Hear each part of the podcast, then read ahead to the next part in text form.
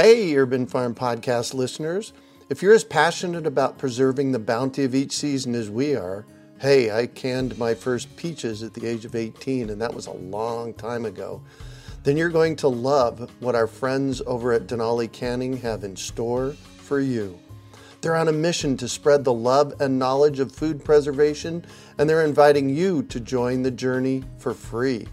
Right now, Denali Canning is offering free canning lids to anyone who wants to dive deeper into the world of food preservation. Yes, you heard that right. Absolutely free. It's the perfect opportunity for both seasoned canners and those curious about starting. Denali is about quality, reliability, and supporting the canning community, ensuring that you get the best results every time you preserve. So why not give it a try?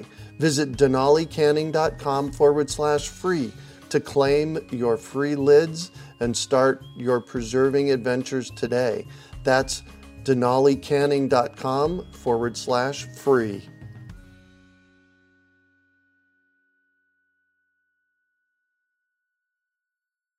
Greetings, urban farmers, gardeners, and healthy food visionaries. Farmer Greg here, and welcome to the 336th episode of the Urban Farm Podcast, where every day we work together to educate and inspire you to become part of your food revolution.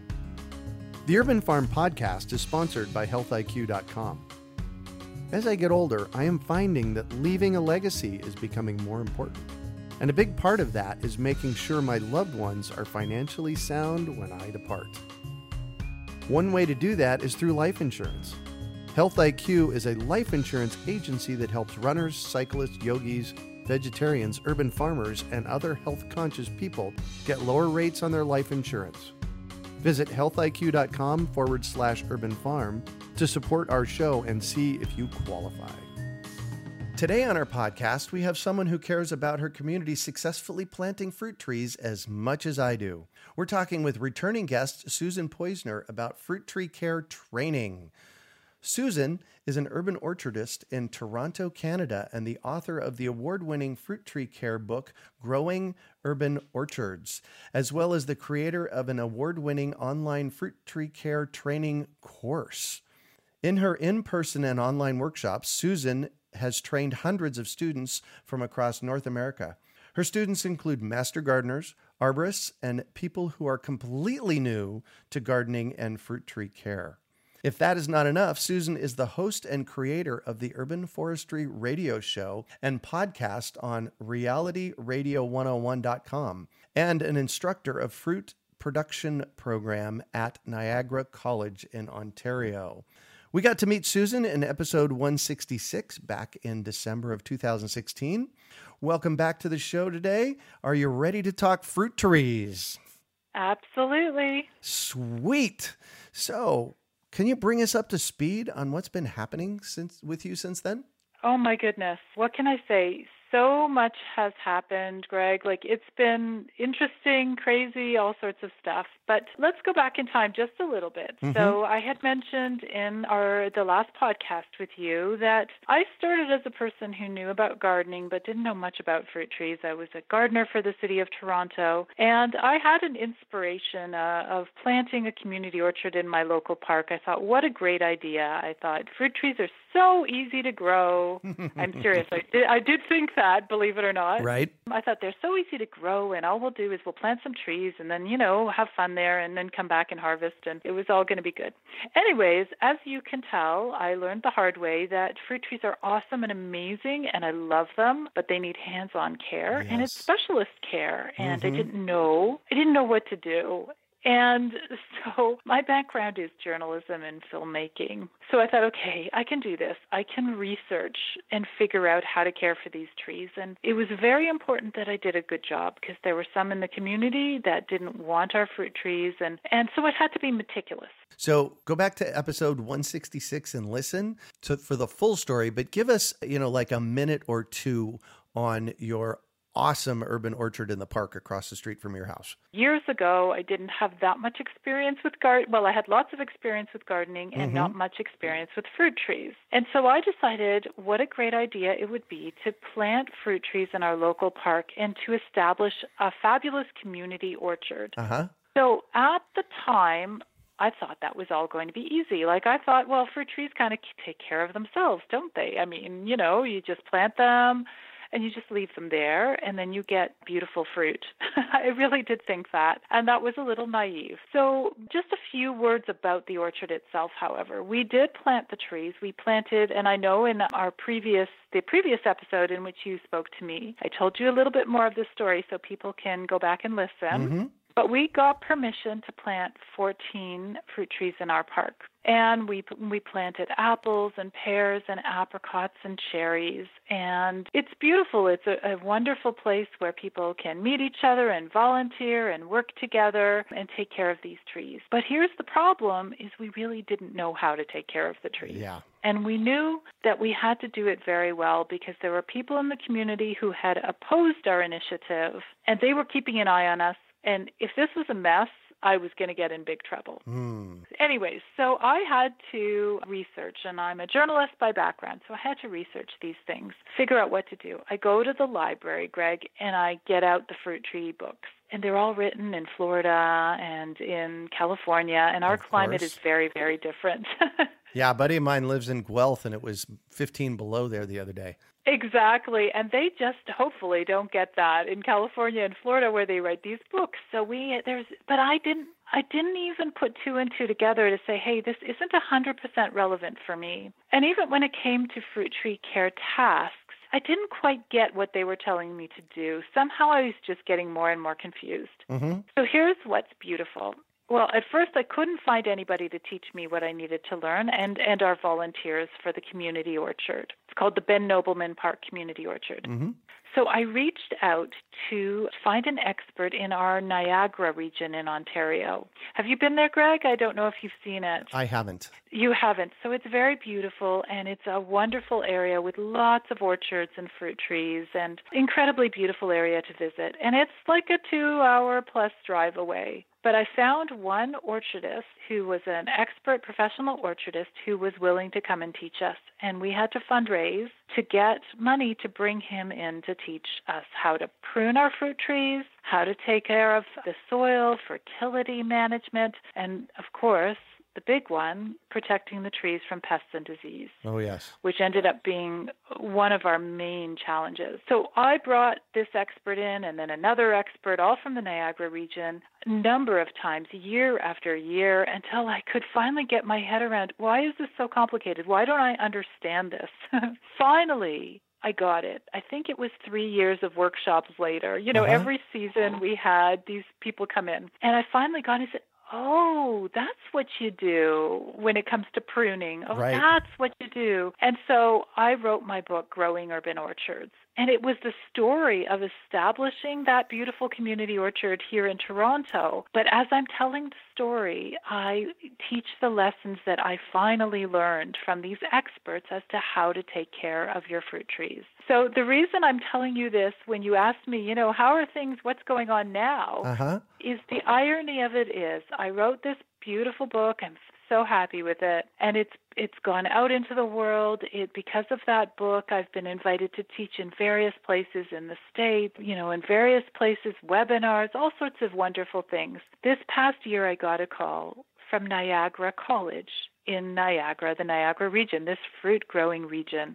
And they said, Susan, we want to know, would you consider coming out here to teach our fruit production course? Wow.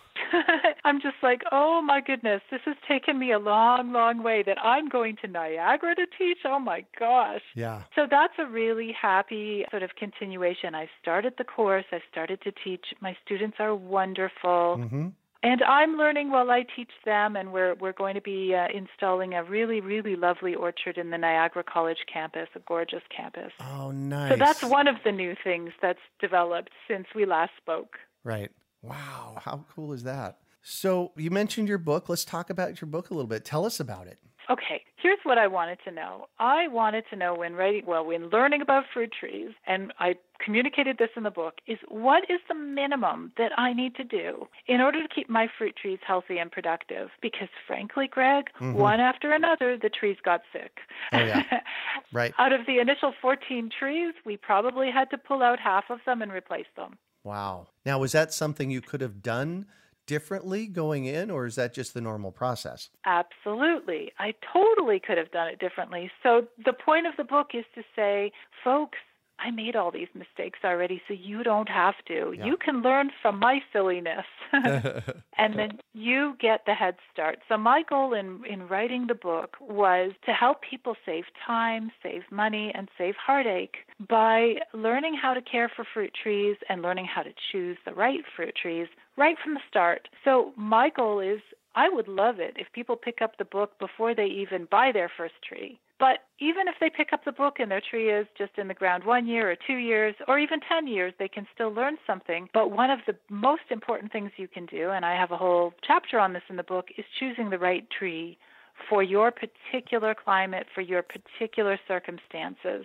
And from there, I teach fruit tree pruning, which is one of the most beautiful parts of fruit tree care. I want to go back to selecting the right fruit trees, and let's talk about the different things that people need to know when they go to buy a fruit tree, because there are multiple different things you have to know. What are they? There are lots of different things that people have to know. So, for instance, one of the ones that seems obvious but isn't really is climate zones. So here in Toronto, you can go to a garden center and you can pick up peach tree because people want to grow peach trees. The only problem is in Toronto, it's a little bit cool for a peach tree, whereas in the Niagara region, they do really well with peach trees because they have a slightly different climate. Right. So climate is one of your considerations. You know me and fruit trees, and I apologize to my listeners. I don't mean to interrupt you, but there's so many cool things to talk about. I don't want to miss it. So I was recently at a local garden center here in Phoenix, and the label on this peach tree simply said peach. Oh my gosh. Can you tell us what's wrong with that? Oh my gosh, that's quite shocking actually. It is, isn't it? Well, in that situation, first of all, they're not even telling you the cultivar. They're not telling you what type of peach it is, so you don't even know if it's a type of peach that you want that's going to taste good for you. But it also, they should always state what the climate zone is that it is appropriate for. Mm-hmm. So usually on your tag, it will say this is for climate zone X. If it's appropriate for your zone, you can buy it and you can take it. So you need to get some information about the tree in order to know if it's going to suit your property. For us, we need low-chill peaches here, low-chill deciduous trees here.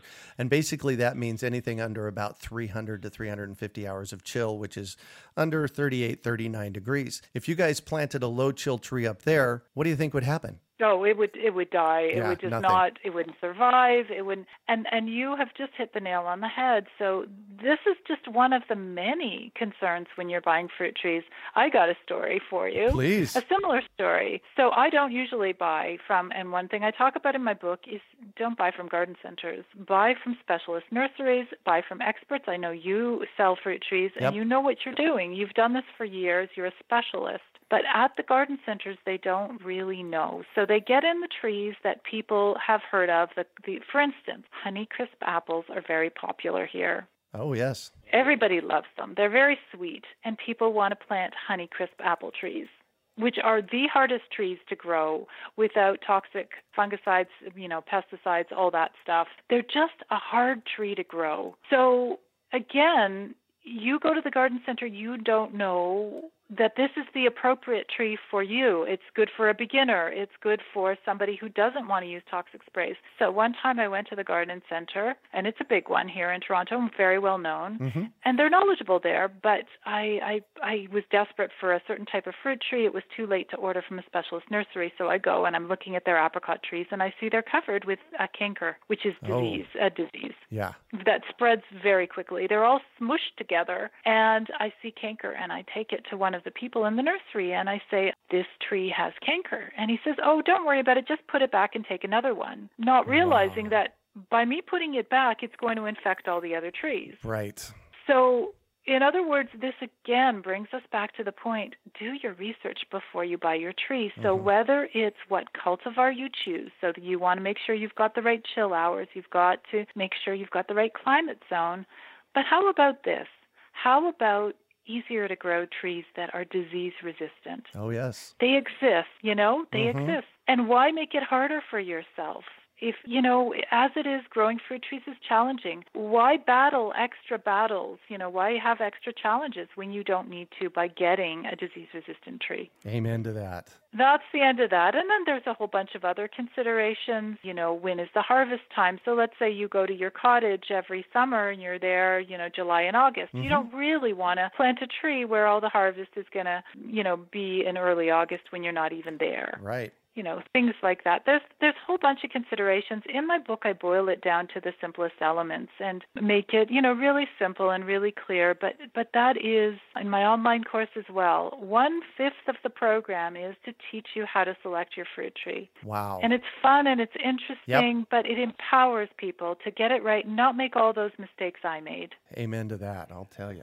So when I cut you off the first time, you started talking about pruning. So let's go back to there. I don't want to miss that because that's also a really important piece. So another chapter of my book is about pruning. And pruning is, for me, one of the most beautiful parts of fruit tree care. Pruning is where you develop a relationship with your tree. And year by year by year, you're watching that tree grow and respond to this care that you're giving it. You're seeing how it reacts. You'll see where you did your cuts last year. You'll see how the tree reacts. And you're creating a shape for your tree that will last a lifetime. You start pruning from the very single day you plant your tree. Yes. The day you get it in the ground. Yep. So, and every year after that, you are pruning your tree. So back to Ben Nobleman Park, we popped the trees in the ground and we're like, oh, isn't this wonderful? And we're letting them grow. And we didn't prune them for probably 2 years until we got our first workshop. And we, you know, because I knew there was such a thing as fruit tree pruning. I just had no idea what it was. Right. People get mixed up. They think that fruit tree pruning is exactly like pruning a native tree, you know, where you cut off crisscrossed branches that are sort of scratching each other, or you cut off diseased branches, which of course you do with fruit trees. But really, it's different. You're sculpting your tree. You're creating a structure that will be sturdy enough and strong enough to support a heavy harvest. Yes. Another story is in 2013 here in Canada, we had an ice storm and it took out a lot of trees all over the city. It looked like devastation.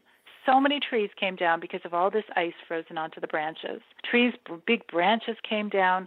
In our little park, we had our 14 fruit trees. Not one branch was broken. Oh, wow. And these weren't even mature trees. Right. So that's because we prune our trees to have a strong structure. Mm-hmm. And, you know, these trees are designed to grow lots of fruit. So for our little fruit trees, a bunch of ice on the branches was really no big deal. Oh, yeah. I can completely see that. So one of the things that I noticed, I went to Europe twice in the past 15 years. I was in Italy in 2004 and Croatia in 2014.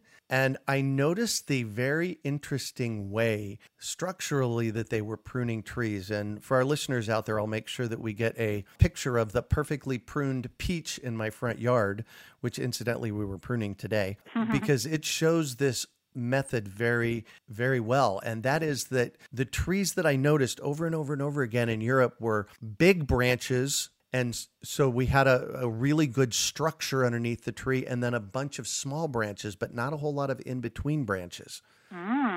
And very interesting. Yeah, it was. And I you know, when I was in 2004, when I was there, you know, they laughed at me. Are you taking another picture of fruit trees? And it's like, yeah, this stuff's interesting. Are you kidding? I take pictures of fruit trees all the time. Right. I'm like obsessed with taking pictures. And I love how you're talking about that. So where I started with pruning and what I clearly explain in the book is central leader pruning. It's a certain structure. Yep. That will ensure you have a strong tree. And it's a fabulous place to start because it teaches you the principles behind fruit tree pruning, how you space your branches, how you leave lots of room for air circulation. But from there, there are other options. Once you have that knowledge, you can start learning about the other ways. And I have started to become very interested in high-density growing of fruit trees because lots of people, for instance, if they have an apple orchard, they want more trees in a smaller space. Mm-hmm.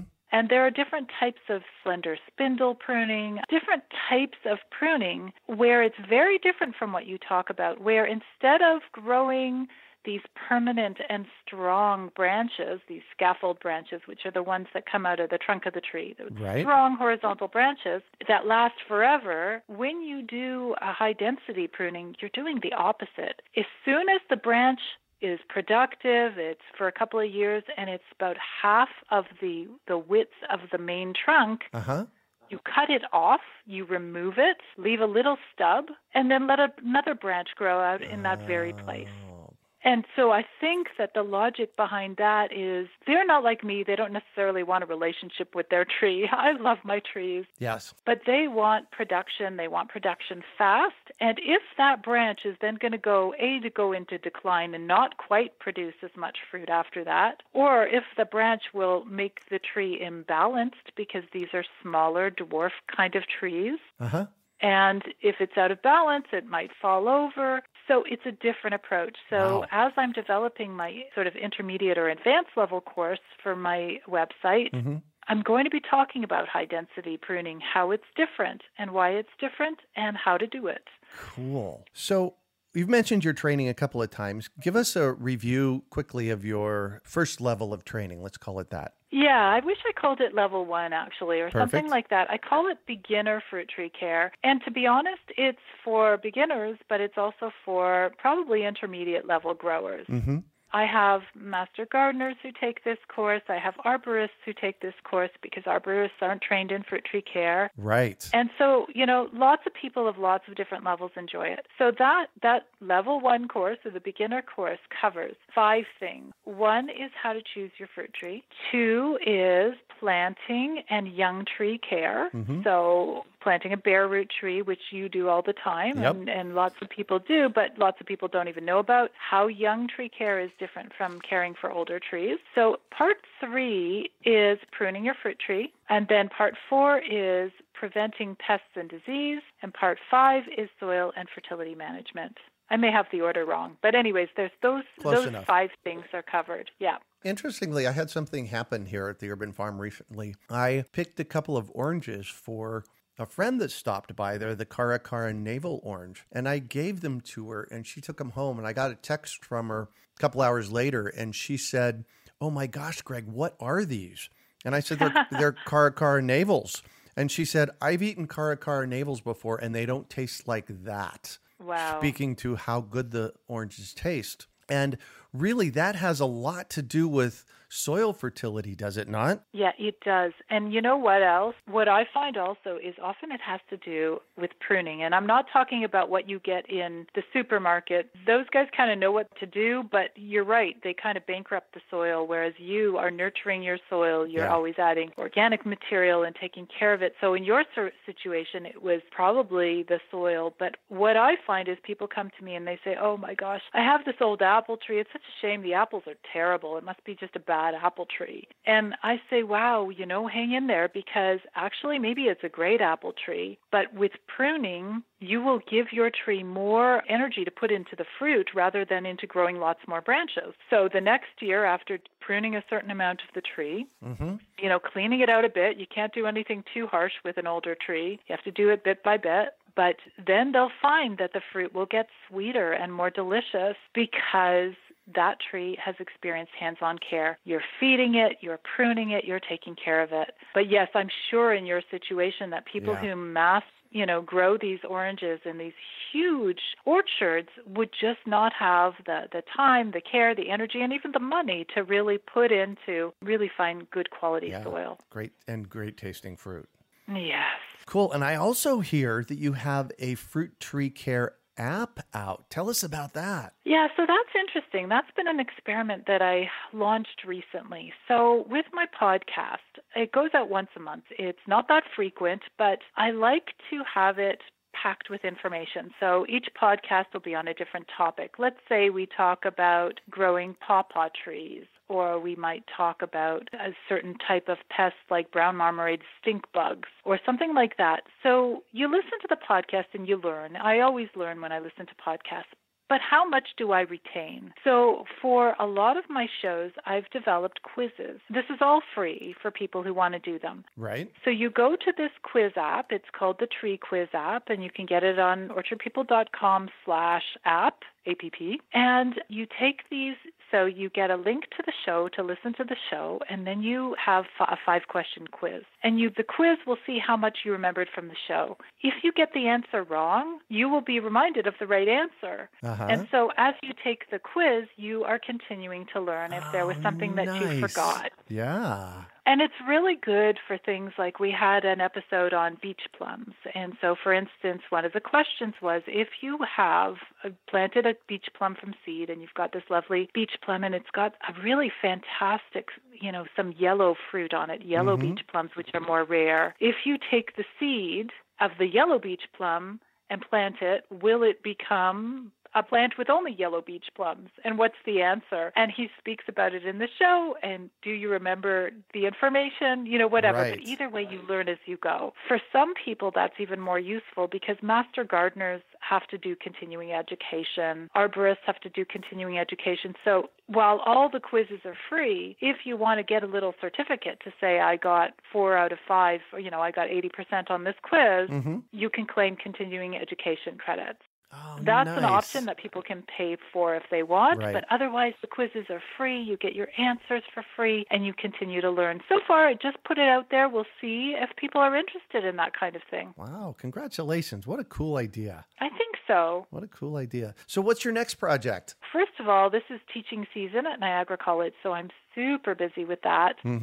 And, you know, once I work my way through the season, I do want to put together my intermediate level course. It's going to have more advanced pruning, so I'll be talking about high density pruning systems. I'll be talking about more details in designing orchards. So my first course is more on a homeowner level, or, you know, if you're a homeowner and you want to care for your trees, or if you've got a community orchard. But some people are designing orchards that are bigger and they want more information. I want a cider orchard, you know, I want for my hobby farm, or bigger things. So there'll be more information on rootstock choices. And there's going to be a really nice section on integrated pest management, which is just a system that different farmers use to protect their crops. It's a decision-making system. So again, like everything I do, I like to make it easy and accessible. It's not going to be scary, even though it's got this scary name, integrated pest management. It's just, how do I protect my trees in a really organized way? Yeah. Well, good on you.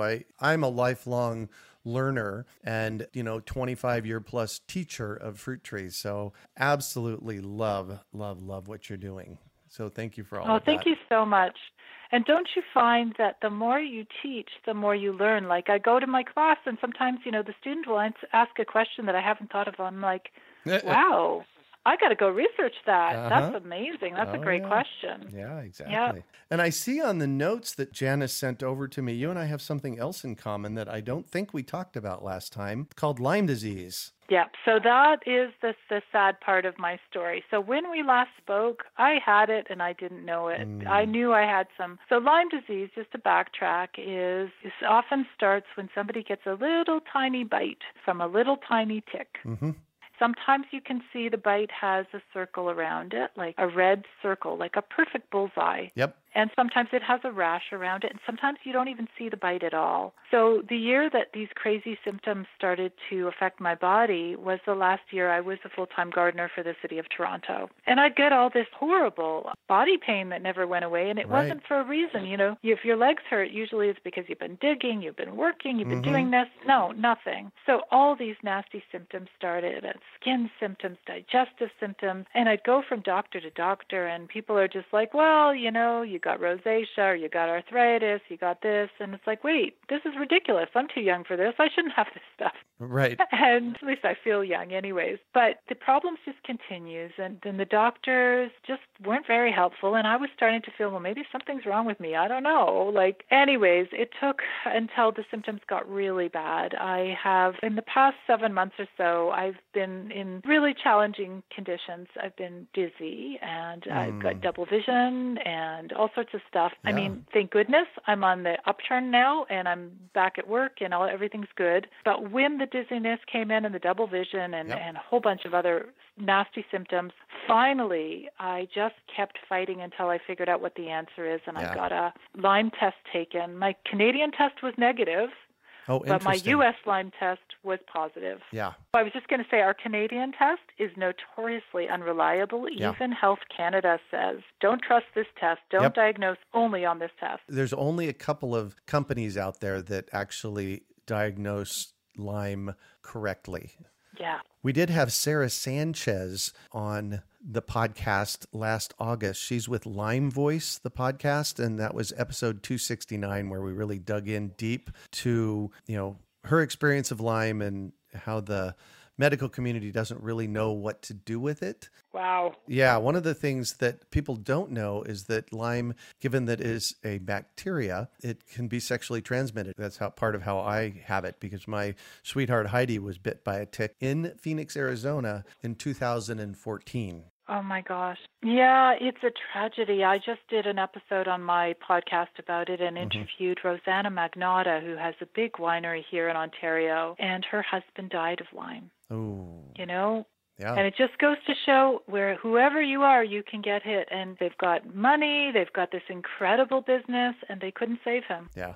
So she's really devoting herself now to Lyme research and funding it. And she's quite an incredible woman. Yeah. Well, good. But it's a serious business. And that's why and I'm so glad you did that episode. I really want people to know about it so they can keep an eye on themselves. And if they get a bite, to know what to do. Yeah. And if they have weird symptoms, keep fighting. You know, so often when people have any weird symptoms, I just say, get a Lyme test. People who have pets, Greg, are very vulnerable. I know somebody who is a vet, and he says every year there are more and more pets coming in with ticks. Yep. And he's picking them off, and he sees the pets are sick. And at the same time, the pet's owner comes and says, you know, I'm really not feeling well. I don't know what's wrong with me. Mm-hmm. And he says, go to the doctor and tell them you need a Lyme test. Yeah. And he says, I have diagnosed more Lyme patients, human ones, than any doctors. Interesting. I was at my naturopath who I work with on this, and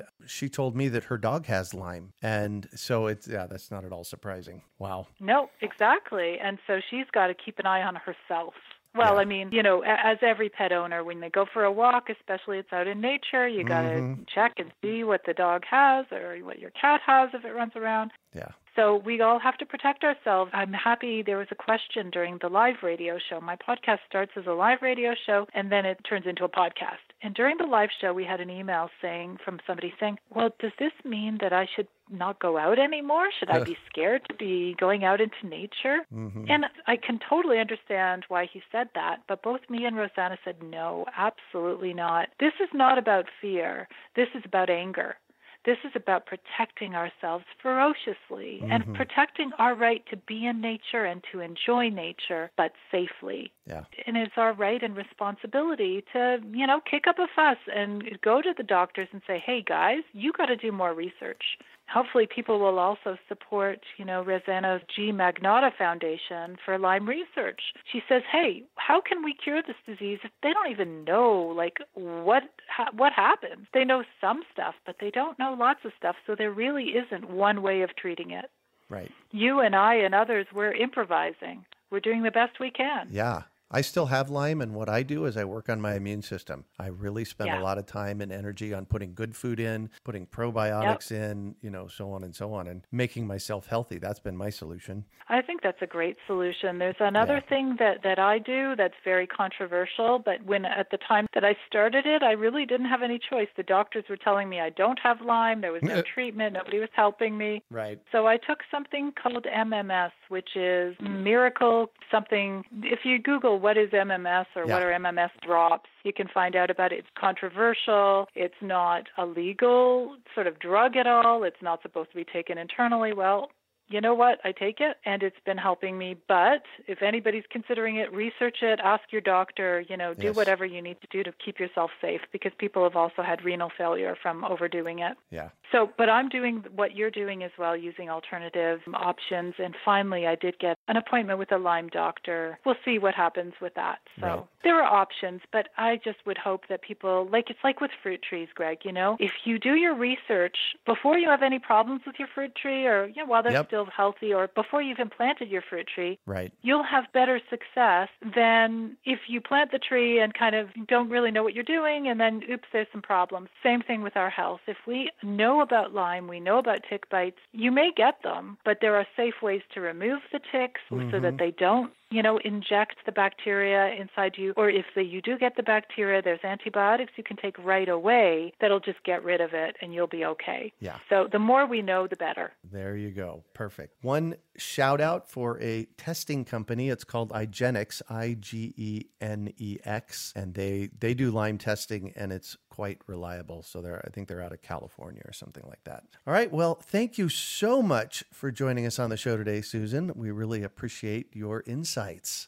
Well, I love to be here. It's so fun to chat with you. So how can our listeners get a hold of you? They can find me at orchardpeople.com. They can reach me by email. There's a contact us page. They can go to the podcast. They can listen to podcasts. They can read the blog. And there's a page with my courses. So if they're interested in a course, they can take, you know, beginner fruit tree care course. Mm-hmm. And one day soon, there will be the next level, the level 2, which would be, I would say, more an intermediate to advanced. Yeah. So I would love to hear from them, and just such a lovely thing to be on your show. I so appreciate chatting with you about all this stuff. Well, and there's so much to talk about. So thank you once again for joining us. So if you'd like to hear more from Susan, you can find her in our guest index on urbanfarm.org at episode 166. You can also find show notes from today's podcast at urbanfarm.org/orchardpeople. We are your urban farming resource. You can find our podcast on iTunes, Google Play, Stitcher, and iHeartRadio. Also visit urbanfarm.org to find articles, podcasts, webinars, courses, and more. Well, that's it for today. Thanks for joining us on the Urban Farm Podcast. The Urban Farm Podcast is sponsored by HealthIQ.com. A decade and a half ago, I took on a very interesting personal goal: to run the Arizona Rock and Roll Half Marathon from the first running in 2004 until I was the only one that had run them all. They call us legacy runners. Since then, my times have slowed down a bit, but my commitment is stronger than ever. In fact, I just ran my 15th year in a row, and interestingly, there are less than 100 of us legacy runners left. Wouldn't it be cool if a life insurance agency rewarded me for that health-minded achievement? Well, I found one that will. HealthIQ uses an exclusive qualifying process that helps health-conscious people like runners, cyclists, yogis, and vegetarians get lower rates on their life insurance. And if you have records like race results or those cool reports we get from the apps logging our efforts, HealthIQ takes this into consideration to get you even more savings. Visit healthiq.com/urbanfarm to support our show and see if you qualify. Just like saving money on your car insurance for being a good driver, HealthIQ saves you money on your life insurance for living a health-conscious lifestyle. We hope you enjoyed today's episode of the Urban Farm Podcast. Remember to listen for tips, advice, and resources to help you on your journey with urban farming. You can find us on the web at urbanfarm.org or send us an email to podcast@urbanfarm.org. In the words of Vincent van Gogh, great things are done by a series of small things brought together. Be encouraged that with each lesson learned and skill developed, you are one step closer in the direction of your dreams. Hey, Urban Farm Podcast listeners.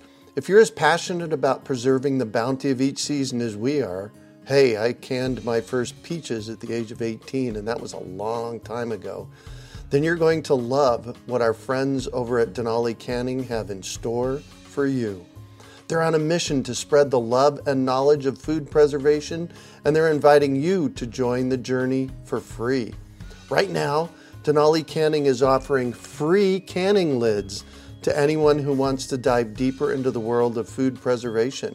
Yes, you heard that right. Absolutely free. It's the perfect opportunity for both seasoned canners and those curious about starting. Denali is about quality, reliability, and supporting the canning community, ensuring that you get the best results every time you preserve. So why not give it a try? Visit denalicanning.com/free to claim your free lids and start your preserving adventures today. That's denalicanning.com/free.